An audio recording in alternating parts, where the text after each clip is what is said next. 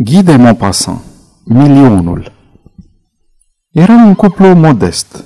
Soțul, mărunt funcționar într-un minister, corect și meticulos își făcea datoria cu strictețe. Se numea Leopold Bonin. Era un tinerel care gândea în toate privințele în tocmai cum trebuia gândit. Deși fusese crescut în spirit religios, devenise mai puțin credincios de când Republica tindea să despartă biserica de stat. Spunea sus și tare pe coridoarele ministerului. Sunt credincios, chiar foarte credincios, dar cu credință în Dumnezeu, nu sunt clerical. Avea mai cu seamă pretenția că e un om cinstit, lucru pe care îl declara bătându-se cu pumnul în piept. Și chiar era un om cinstit, în sensul cel mai comun al cuvântului. Sosea la timp, pleca la timp, nu hoinărea mai deloc și se arăta nestrămutat în chestiunea banilor. Se însurase cu fata unui coleg sărac, doar a cărui soră poseda un milion de franci, căci fusese luată în căsătorie din dragoste. Pentru că nu avusese copii, ceea ce o umplea de mâhnire, mătușa nu putea să-și lase averea decât nepoatei sale. Această moștenire devenită principalul gând al familiei, își întindea aripile asupra casei și asupra întregului minister, unde toată lumea știa că Bonin și cu nevastă sa or să aibă un milion. Dar nici tinerii nu aveau copii și nici nu prea țineau să aibă, căci trăiau fericiți în strâmta și pașnica lor onestitate. Apartamentul lor era curat, ordonat, amorțit, căci erau potoliți și cumpătați în toate – și se gândeau că un copil le-ar turbura viața, intimitatea și tihna. Nu s-ar fi străduit să rămână fără urmași, dar dacă cerul tot nu le trimisese vreunul, cu atât mai bine. Mătușa cu milionul, îndurerată de neputința lor de a face copii, le tot dădea sfaturi cum să-i pună capăt. Încercase și ea pe vremuri, în zadar, nenumărate metode dezvoluite de prieteni sau de către o ghicitoare în palmă. De când depășise vârsta până la care ar fi putut procrea, ei se indicaseră zeci și zeci de alte mijloace pe care le presupuneau infailibile. Regretând că nu le poate verifica, dar se încăpățâna să le dăstăinuie nepoților săi, cărora le repeta într-una. Ia spuneți, ați încercat ce v-am recomandat de unezi? Mătușa muri. Inimile celor doi tineri se umplură de o veselie secretă – din acelea pe care le ascunzi sub vălul doliului și față de tine și față de ceilalți.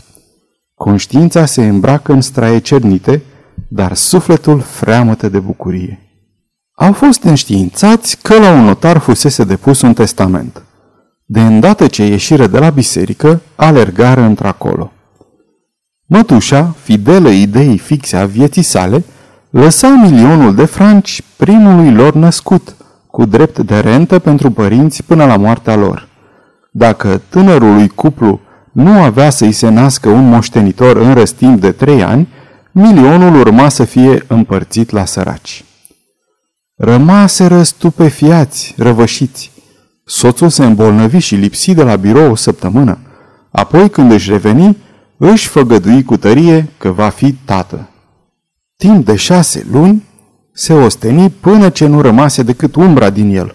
Își amintea acum toate metodele mătușii și le punea în aplicare conștiincios, dar zadarnic. Voința disperată îi dădea o forță artificială, care fu, fu cât pe ce să-l coste viața. Anemia îl măcina, îl pândea ftizia. Un medic pe care îl consultase îl îngrozi și îl făcu să-și ia traiul cel liniștit, chiar mai liniștit decât altădată, însoțit de un regim întăritor. În minister se iscase mare vâlvă, toți aflaseră de dezamăgirea testamentului și în toate departamentele se făceau bancuri pe seama faimoasei povești cu milionul. Unii îl sfătuiau glumeți pe Bonin, alții se oferau cu o brăznicie să îndeplinească nenorocita clauză.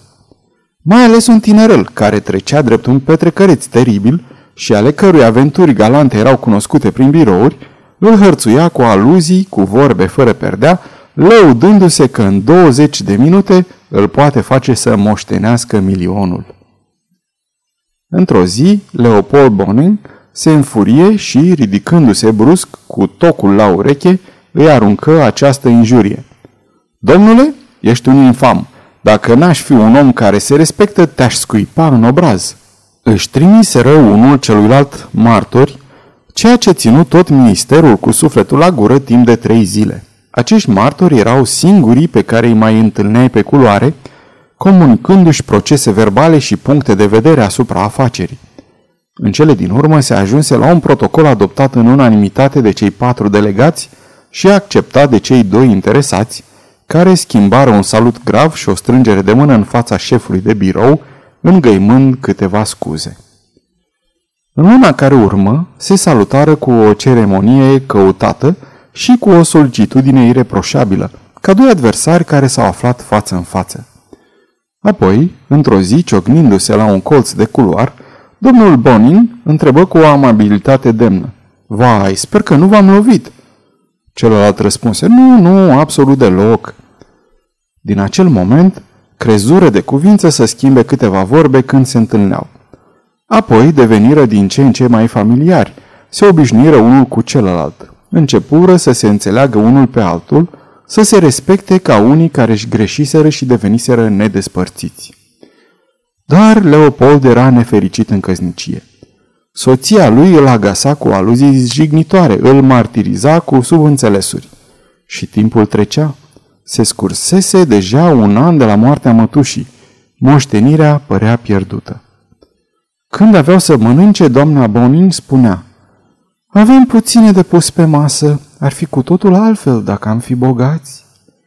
Când Leopold pleca la birou, doamna Bonin zicea, dându-i bastonul dacă am avea 50.000 de livre rentă, n-ar mai trebui să te ostenești, domnule, scârța, scârța. Când ieșea din casă într-o zi ploioasă, doamna Bonin murmura. Dacă am avea trăsură, n-am fi obligat să umblăm prin noroaie pe o vreme ca asta? Ce mai încoace și încolo, ceas de ceas, în orice împrejurare, doamna părea să-i reproșeze soțului său ceva rușinos – făcându-l singurul vinovat, singurul răspunzător de pierderea averii. Exasperat, Leopold ajunsese să o ducă la un medic renumit, care, după o lungă consultație, nu se pronunță declarând că nu vede nimic. Cazul era destul de frecvent. Trupurile sunt ca mințile. După ce văzuse atâtea căsnicii destrămate din pricina nepotrivirii de caracter, nu se mira să vadă alte cupluri sterile din pricina incompatibilității fizice. Consultația îl costă 40 de franci. Se scurse un an. Fusese declarat războiul, un război continuu, înverșunat între cei doi soți, un soi de ură înfricoșătoare, iar doamna Bonin repeta într-una. Ce ghinion să pierzi o avere pentru că te-ai măritat cu un tâmpit! Sau, când te gândești că dacă nimeream peste alt bărbat aveam astăzi 50.000 de livre rentă? Sau, Există oameni care nu fac decât să spună piedice în viață și care strică tot. Mesele, îndeoseb cinele, deveneau insuportabile. Într-o seară, temându-se de o scenă urâtă și nemai știind ce să facă, Leopold venia acasă cu prietenul său, Frederic Morel, cu care fusese cât pe ce să se bată în duel. Morel deveni curând prietenul familiei, povățuitorul ascultat de ambii soți. Nu mai rămăseseră decât șase luni până la expirarea termenului, după care milionul urma să le revină săracilor. Și, puțin câte puțin, Leopold își schimbă atitudinea față de soția lui, devenind și el agresiv, înțepând-o adesea cu insinuări obscure, vorbind misterios despre nevestele unor funcționari care știuseră să le asigure o situație soților lor. Din când în când, povestea despre câte un funcționăraș care avusese parte de o avansare surprinzătoare. Moș Ravino, care de cinci ani de zile era supranumerar, tocmai a fost numit sub șef. Doamna Bonin declara, Tu n-ai fi în stare să le faci la fel. Atunci Leopold ridică din numeri. De parcă face el mai mult ca alții. Adevărul e că are o nevastă deșteaptă care a știut să placă șefului de divizie și obține tot ce vrea. În viață trebuie să știi să te descurci ca să nu ajungi victima împrejurărilor. Ce-o fi vrut să spună de fapt? Ce-o fi înțeles ea? Ce s-o fi întâmplat? Fiecare avea un calendar și marca zilele care îi despărțeau de termenul fatal și în fiecare săptămână simțeau cum îi cuprinde o nebunie, o furie disperată, o exasperare turbată și o asemenea deznădejde, încât deveneau capabili de o crimă dacă ar fi trebuit să o comită. Și iată că, într-o dimineață, doamna Bonin, radioasă și cu ochii strălucind, își trecu mâinile peste umerii soțului său și privindu-l adânc cu o privire fixă și veselă, îi șopti. Cred că sunt însărcinată. Domnul Bonin a avut un asemenea șoc încât fu cât pe ce să cadă pe spate. Și deodată își luă soția în brațe, o sărută cu foc, o așeză pe genunchii lui, o strânse încă o dată ca pe un odor și cedând emoției, începu să plângă în hohote. După două luni, nu mai avea îndoieli. Merse atunci cu ea la un medic care să-i constate starea și duse certificatul obținut la notarul care păstră testamentul. Omul legii declară că, din moment ce copilul exista, născut sau pe cale de a se naște, se înclină și va amâna execuția testamentului până la sfârșitul sarcinii. Li se născu un băiat, pe care îl numiră Dudon, în amintirea a ceea ce se obișnuia în casele regale. Erau bogați. Într-o seară însă, când domnul Bonin se întorcea acasă, unde urma să cineze și prietenul său, Frederic Morel, soția lui îi spuse fără fasoane.